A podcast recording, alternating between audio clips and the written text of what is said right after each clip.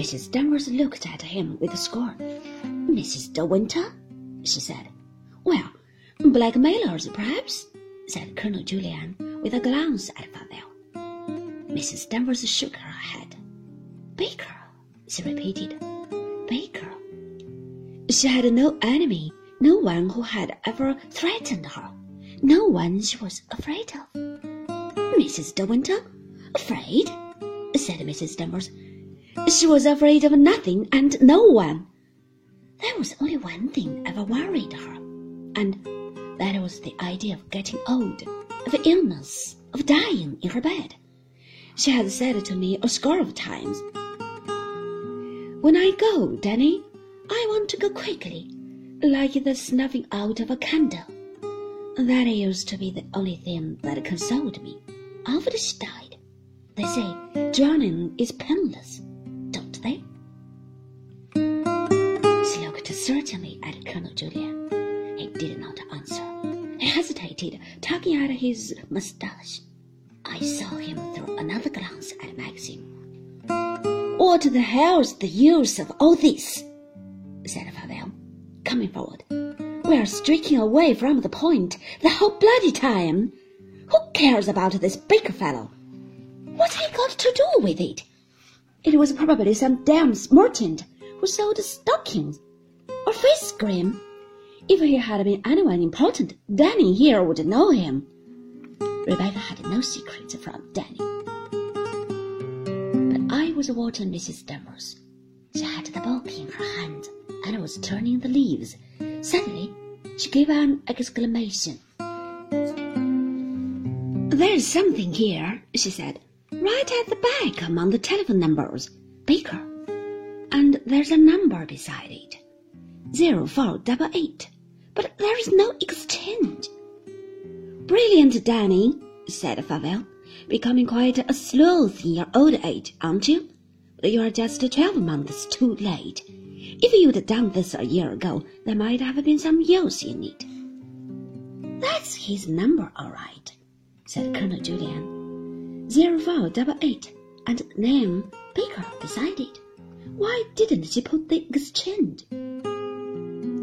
Try every exchange in London. Dear Favell. It will take you through the night, but we don't mind. Max doesn't care if his telephone bill is a hundred pound. Do you, Max? You want to play for time, and so should I, if I were in your shoes. There's a mark beside the number, but it might mean anything, said Colonel Julyan. Take a look at it, Mrs. Danvers. Could it possibly be an M? Mrs. Danvers took the diary in her hands again. It might be, she said doubtfully. It's not like her usual M, but she may have scribbled it in a hurry. Yes, it might be M. Mayfair, eight, said Favell. What a genius! What a brain! Well, said Maxim, lighting his first cigarette. Something had better be done about it. Frank, go through and ask the exchange for Mayfair 0488. The nagging pain was strong beneath my heart. I stood quite still, my hands by my side. Maxim did not look at me. Go on, Frank, he said. What are you waiting for? Frank went through to the little room beyond. We waited while he called the exchange. In a moment, he was back again. They are going to ring me, he said quietly.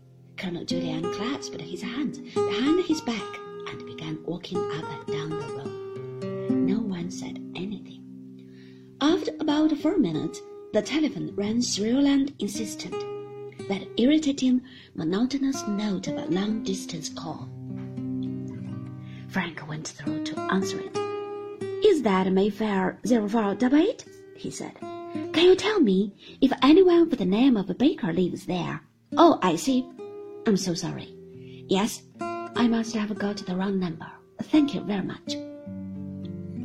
The little click as he replaced the receiver. Then he came back into the room. Someone called Lady Eastleigh lives at Mayfair 0488. It's an address in Grosvenor Street. They've never heard of a baker. Favell gave a great cackle of laughter. The butcher, the baker, the candlestick maker, they all jumped out of a rotten potato, he said. Carry on, detective number one. What's the next exchange on the list? Try museum, said Mrs. Danvers. Frank glanced at Maxim. Go ahead, said Maxim. The farce was repeated all over again. Colonel Julyan repeated his walk up and down the room. Another five minutes went by, and the telephone rang again. Frank went to answer it. He left the door wide open. I could see him lean down to the table where the telephone stood and bend to the mouthpiece. Hello, is that Museum 0488? Can you tell me if anyone of the name of Baker lives there? Oh, who's that speaking? A night porter. Yes, yes, I understand. Not offices. No. No, of course. Can you give me the address? Yes, it's rather important. He paused. He called to us over his shoulder. I think we've got him, he said.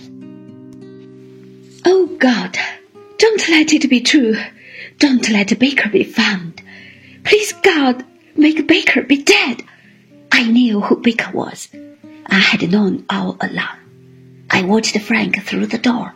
I watched him lean forward suddenly, reach for a pencil and a piece of paper. Hello, yes, I'm still here. Could you spell it? Thank you, thank you very much. Good night. He came back into the room, the piece of paper in his hand. Frank, who loved Maxim, who did not know that the piece of paper he held was the one shred of evidence that was worth a damn in the whole nightmare of our evening, and that by producing it he could destroy Maxim as well and truly as though he had a dagger in his hand and stabbed him in the back. It was the night porter from an address in Bloomsbury, he said. There are no residents there at all. The place is used during the day as a doctor's consulting rooms. Apparently, Baker's given up practice and left six months ago. But we can get hold of him all right.